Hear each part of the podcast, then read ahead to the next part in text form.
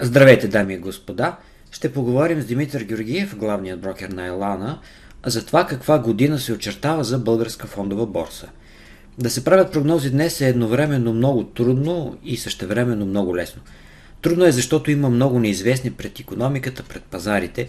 Ние не знаем как ще се развият събитията около икономическата рецесия, нито каква ще бъде политиката по държавни стимули, евентуални намаления на лихвите. Не знаем и как ще реагират инвеститорите на тези новини в чужбина, как те ще реагират у нас.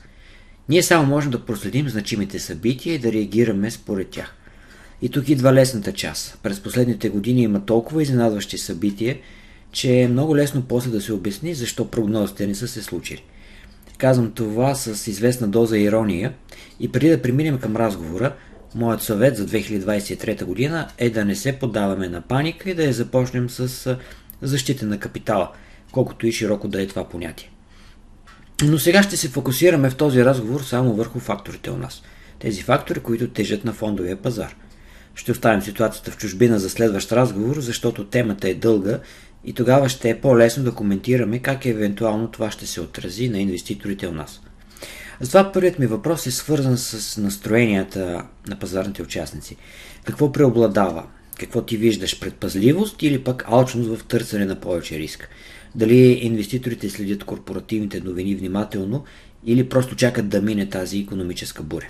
Здравей, Цвети! Здравейте и на всички инвеститори! Аз също пожелавам една здрава и богата нова година. Това, което бих казал изненадващо и радостно за мен, видях през последните две, всъщност през първите две-три седмици от тази година е така един дискретен, но ясно изразен оптимизъм на нашата борса. А, особено в средата на месеца видяхме а, така немалки изкупувания по отделни позиции, видяхме един траен и, и до момента задържащ се ръст при акции, ликвидни бенчмаркови акции като Альтерко, като Доверие Обединен Холдинг, със сигурност пропускаме някои други, а, дори а, като Първа инвестиционна банка, разбира се, каре в по-скромни обеми също и при а, Хим Импорт. Така че а, определено а, това, това е нещо позитивно. Започваме, пак казвам, с лек дискретен оптимизъм а, годината. Ще видим доколко това ще продължи. Поне на този етап, през, през днешния ден и през последните няколко дни той заглъхна, но за щастие не прерасна в песимизъм. Напротив, по-скоро виждаме една, една в момента, пак казвам, през последните няколко дни, една вяла търговия и консолидация около текущите нива. Даже ако погледнем за година назад, всъщност имаме в индекса Sofix само три позиции с а, поне десет процента спад на цената на акциите. Еврохолд, това са Доверие, близо до тази граница тринадесет процента, Телелинк с минус двадесет и четири процента. Повечето други акции, извън тези, които ти спомена, аз бих добавил, че една от силните позиции на годишна база, това е Сирма, това са Неохим, Първа инвестиционна, Централна кооперативна банка, най-силно растящи позиции. Останалите по-скоро нямат кой знае каква динамика спрямо това, което бяха преди а, една година. За мен а, тези цифри показват, а, че българският инвеститор се фокусира върху корпоративните новини. Но а, не бих и определил корпоративните новини като нещо изключително съществено. А, ще кажа няколко думи за фундамента за българските компании, но по-скоро като обобщение, че всъщност миналата година беше много добра за резултати на фирмите и това идва след доста силният импулс от двадесет и първа година, което видяхме за европейската икономика, за България. Бизнесът обаче започва да усеща забавянето в Европа, макар че големите компании на нашата борса не отчитат такова рязко спиране на поръчките им, каквото, например, аз чувам от различни хора, как техният бизнес или компаниите, където работят, се сблъскват с едни такива шокови спирани и отказване на поръчки. Но тази тенденция, тя ще стане по-осезаема през годината и ще се отрази върху големите индустриални компании. Затова смятам, че групата Стара планина е пример за един такъв мащабен бизнес, който ще бъде индикатор за евентуално влошаване на промишлеността.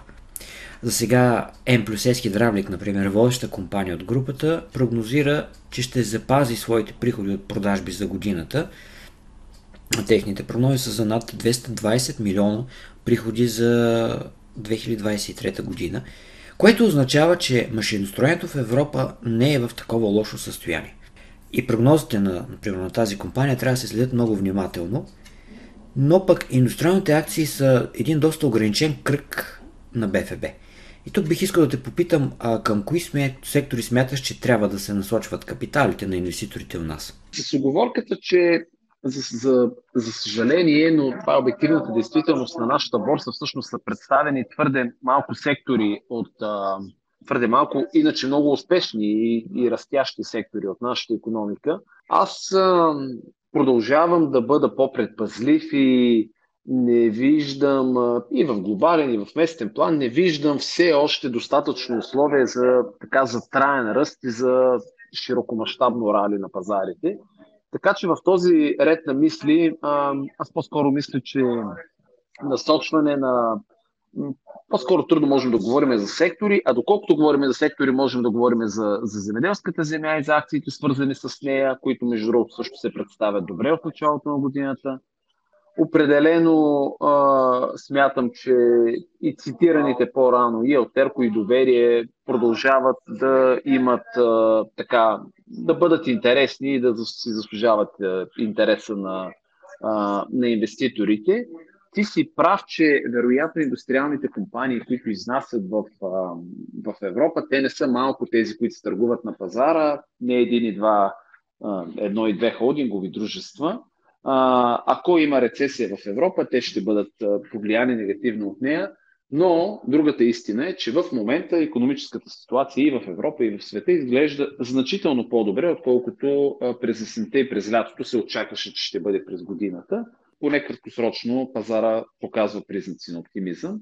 Така че лично за мен трябва, трябва да се подхожда с предпазливост през тази година. С предпазливост и диверсификация, защото а, рисковете в момента са значителни и вероятно най-добрата стратегия за насочване на капитали е към тези компании, които имат добър доход от дивиденти. И аз тук давам диапазона четири до шест процента към текущите цени на акциите. Такава доходност има потенциала да бие инфлацията, но когато говорим за следващите пет до десет години. Въпреки че на фона на нашите седемнайсет процента за изминалите дванайсет месеца, нали, това изглежда много трудна задача. Следващите десет години ще бъде далеч-далеч, средното ще бъде далеч под него. Важно е, че една такава доходност отговаря на сравнително добре оценени акции.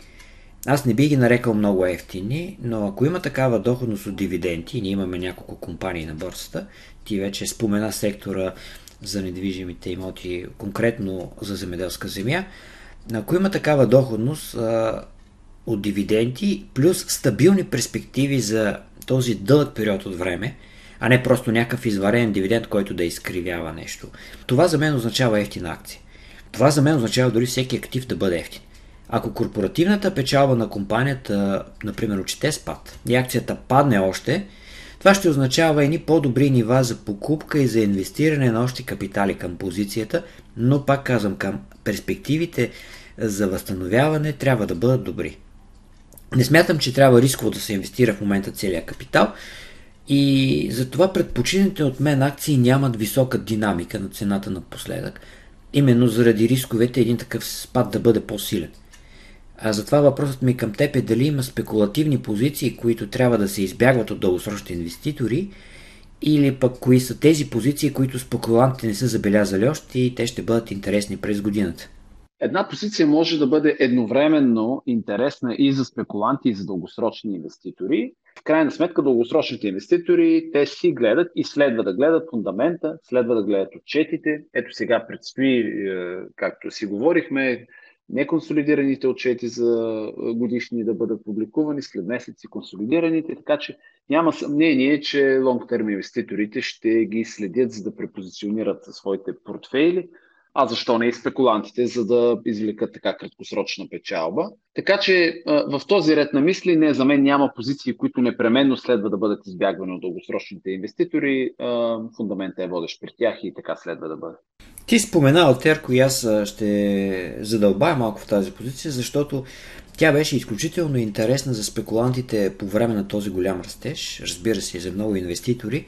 И тази дълбока корекция, поне аз не забелязах а, да промени толкова отношението на този тип дългосрочни инвеститори. Поправи ме, ако греша, разбира се, но мисля, че а, тя е точно това, което ти искаш да дадеш като квинтенсенция за пазара, където спекулативният интерес и дългосрочният инвеститорски интерес вървят ръка за ръка, но просто има доста по-голяма динамика на цената и, и това може би не е подходящо за всеки инвеститор. От гледна точка на това, че не всеки би устоял двайсет до трийсет процента спад в рамките на седмица-две, без да, да се разтревожи.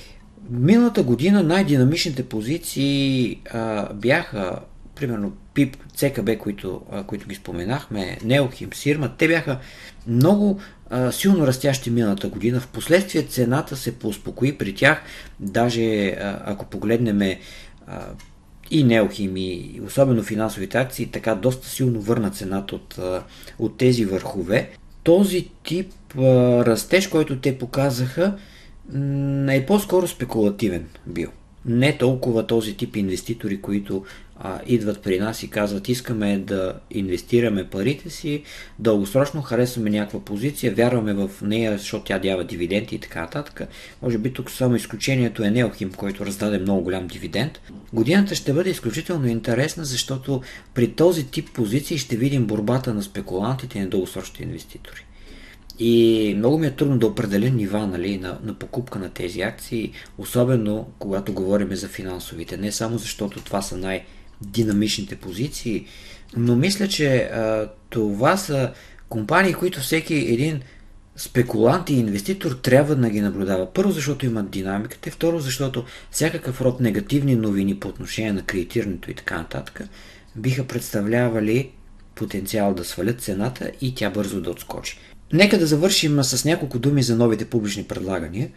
Мислиш ли, че тенденцията към излизане на борсата на малки компании през BEAM ще продължи и дали има условия за това? Защото дружествата за рисков капитал в чужбина са много сериозно надолу и може би това ще е най-силно засегнатия сегмент на пазарите в световен мащаб. Несъмнено, BEAM пазарът е един от най-успешните проекти на, на Българска фондова борса през последните, бих казал, десетилетия. Несъмнено ще продължат листванията на него а, в дългосрочен план. Аз обаче не съм твърде голям оптимист, че тази година ще видим чак толкова предлагания, колкото през, през миналата и особено през по-миналата година. Вече ясно се вижда, че класирането на, на дори на по-малки обеми инвестиции никак не е толкова лесно, когато няма никаква подкрепа или почти никаква подкрепа от институционални инвеститори.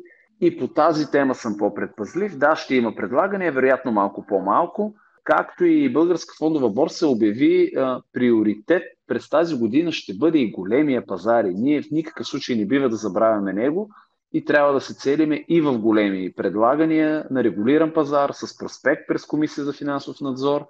Работи се по пазара, по, по такива проекти, така че се надявам да... да можем да се зарадваме по-късно през годината, но на този етап съм а, така по-скоро, по-скоро не твърде голям оптимист за тази година. Присъединявам се към теб. Смятам, че годината не е, не започва така, че да а, ни кара всички да бягаме от пазарите. Българският ми харесва с това, че има такъв тип компании с добра дивидендна доходност. Елана Агрокредит като дружество с доста висока.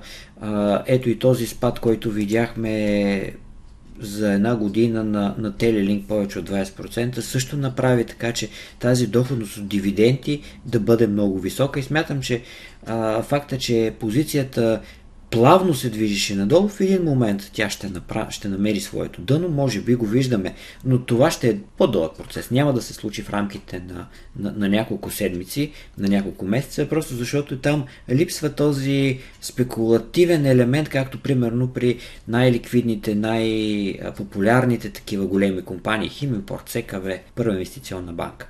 С това бих искал а, да приключа и ви пожелавам един, една наистина здрава, успешна година. Присъединявам се към пожеланията, успех на всички. Абонирайте се за нашия канал в YouTube, натиснете лайк и камбаната, за да получавате известия за всеки нов клип на инвестиционна тематика. Освен в YouTube може да ни намерите в Google Podcast, Spotify и Deezer. Достатъчно е да напишете в търсачката подкастът на Elon Trading.